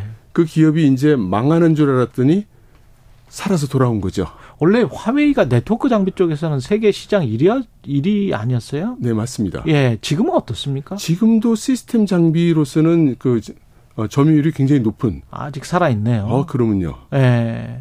이게 지금 반도체 칩이 많이 필요할 텐데, 네. 뭐 SK 하이닉스께 들어갔다 이런 이야기가 있었잖아요. 네. 그건 사실인 거죠. 사실입니다. 그러면 어떻게 들어간 걸까요? 그게 이제 현재로서는 알 수가 없죠. 예. 예. 그러나 그 중국 내에 여러 그 하이닉스 칩을 유통하는 업체들을 통해서 소규모 네. 업체들이 있겠지. 네, 예. 그들을 통해서 확보했다고 이렇게 생각이 되고요. 근데 이게 지금 팔린 게 뭐 중국 같이 큰 나라면 수백만 개일 텐데 아무리 보따리상 보따리 무역상이라고 할지라도 그 정도 규모가 갈 수가 있나요? 어 그런데 작년 재작년부터 예. 미국의 반도체 제재가 심해지면서 많은 중국 기업들이 반도체 사재기를 했어요. 사놨구나. 네. 그러니까 사놨구나. 어떤 기업들은 음. 수요가 많을 걸로 예상하고 미리 막 사재기를 했는데 음. 생각보다 그 수요가 크지 않으면 다른 또- 업체로 넘기는 그렇죠. 거지. 그럴 수 있는 거죠. 다른 업체로. 그러면 화이가 자체 개발했을 가능성에 관해서는 어떻게 생각하세요? 아 지금 자 에, 우리나라의 메모리 반도체는 예. 사실 그 제품에 있어서의 그 중요한 제품이긴 하지만 예. 핵심이 아니에요. 그리고 다, 다 자체 개발해서 생산을 할 수 있는데 생, 그 똑같은 제품을 지금 NAND flash라는 거잖아요. 아 그러니까 예를 예. 들어 컴퓨터로 말씀을 드린다면 예. 지금 CPU가 중요한데 CPU가 제재를 당해서 못 쓰고 그렇죠. 윈도우를 못 쓰고 그렇죠. 근데 거기 들어가는 메모리 칩은 뭐 삼성이나 하이닉스에 들어갔다는 이런 얘기거든요. 그렇죠. 그렇죠. 그러니까 관건이 되는 CPU를 자기네가 독자적으로 만들었고 아, 관건이 되는 윈도우에 해당되는 소프트웨어를 중국제를 화웨이가 독자적으로 만들어서 이제 충분히 경쟁력 있는 제품입니다 하고 시장에 내놓은 거거든요. 아, 그게 핵심이네요. 오히려. 네, 네. 그러면 CPU 우리도 지금 그 휴대폰 CPU를 삼성에서 만들었다가 네. 사실 시장에서는 그렇게 성공이었다 이렇게 평가를 하는 사람들은 별로 없는 것 같은데. 네, 네. 예. 중국 제품은 어떻습니까? 그게 이제 이번에 중국 사람들이 어 열광하는 어, 그런 이유이죠. 아, 우리는 지금 SK 하이닉스만 생각하다가 중국 쪽에서는 CPU 때문에 열광을 하는 거예요. 아, 그러니까 네. 미국이나 중국 눈에서 보면 네. 거기 들어간 메모리가 어느 나라 어느 회사 제품이냐는 사실 그렇게 중요한 일이 아니에요. 그렇죠. 예. 예, 예. 범용 범용이니까. 네네. 예. 그건 어디에나 쓰이고. 그렇죠. 예. 예. 하이닉스게 아니라 뭐 다른 회사 제품 갖다 끼워도 되는 거기 때문에 그게 그렇게 큰 이슈가 되질 않죠. 근데 우리는 이제 당장 뭐 소뚜껑 보고 논란 갔음 뭐, 뭐 이런 개념으로 네네. SK 하이닉스가 들어갔으면 또 중, 저 미국에서 혹시 우리를 또 제재할, 네, 네, 네. 뭐, 제재를 할까봐, 네, 네. 뭐 장비 수출이나 뭐 이런 것들을, 네. 뭐 이런 우려는 없는 건가요, 그러면? 아, 완전히 없다고 할 수 없고 예. 또 미국 의회 의원 중에는 일부 지적하는 사람도 있다고 아, 합니다만 나왔어요? 예, 그게 그렇게 그 중요한 이슈가 될 것 같지 않습니다. 근데 CPU 같은 경우도 또 마찬가지지만 우리도 어 이거를 안정적으로 수율 문제도 있고 네. 중국은 그러면 이걸 성공을 한 거예요. 그렇다고 봐야 되는 거죠. 아. 그런데 이 CPU 그러니까 어, 휴대폰의 CPU에 해당되는 예. AP 뭐 이런 5G 통, 칩, 예. 통신칩 예. 이런 거를 설계를 중국이 독자 설계했고요. 독자 설계를 했다. 예. 예. 그리고 제조를 중국 기업이 독자 제조를 했습니다. 그런데 5, 5G나 6G 이상은 음. 어, 그 기술적 특성상 음. 7나노 이하의 정밀도가 꼭 필요하다고 해요. 예. 근데 미국이 7나노부터는 중국에 절대 들어가지 못하도록 모든 기술과 제품을 통제 중이었거든요. 기술과 장비를 예. 예. 그래서 이 화웨이의 새 폰이 나왔을 때 어떤 사람들은 어, 즉각적으로 아, 그럼 7나노 칩을 만들었을 테니까 그러면 타이완의 TSMC가 만들었겠구나. 음. 이렇게 얘기하는 사람도 있었어요. 예. 근데 정작 까보니까 순수한 중국 회사 SMIC 에서 예, 그 중국 회사입니다. 예, 맞아요. 예. 타이완의 TSMC처럼 전문적으로 남의 반도체를 생산해 주는 기업. 음. 이그 SMIC인데 이 SMIC가 7나노 공정을 사용해서 만들어낸 겁니다. 우리 수준보다 그러면 높 은 겁니까? 아 그렇지 않습니다. 음. 우리 삼성 같은 회사는 이미 몇 년 전에 그 예. 도달을 했고요. 예. 지금 뭐 3나노 만들고 있고 그렇기 때문에 음. 에, 기술력은 아직 차이가 상당히 있다고 봐야 됩니다. 예. 다만 7나노라는 이 기술이 어떤 그 한계, 돌파점의 성격을 가져요. 아. 아까 말씀드린 대로 5, 5G식 6G 그러니까 예. 이, 이런 이런 것에 들어가거나 예. 아, 아주 드론에 들어가거나 음. 뭐 이러한 제품을 만들 때 기술적 특성상 일정 고- 정밀도 이상을 갖춰야 되는데 그런 의미에서 현재 군사용으로 쓰기 위해서 갖춰야 하는 돌파해야 되는 어떤 전환점이 되는 포인트가 7나노라고 알려져 있습니다. 그래서 이- 중요합니다. 이슈 오도독에서 중국 경제 전반까지 지금 반도체부터 중국 경제 전반까지 더 훑어보겠습니다. 이철 작가였습니다. 고맙습니다. 네, 감사합니다.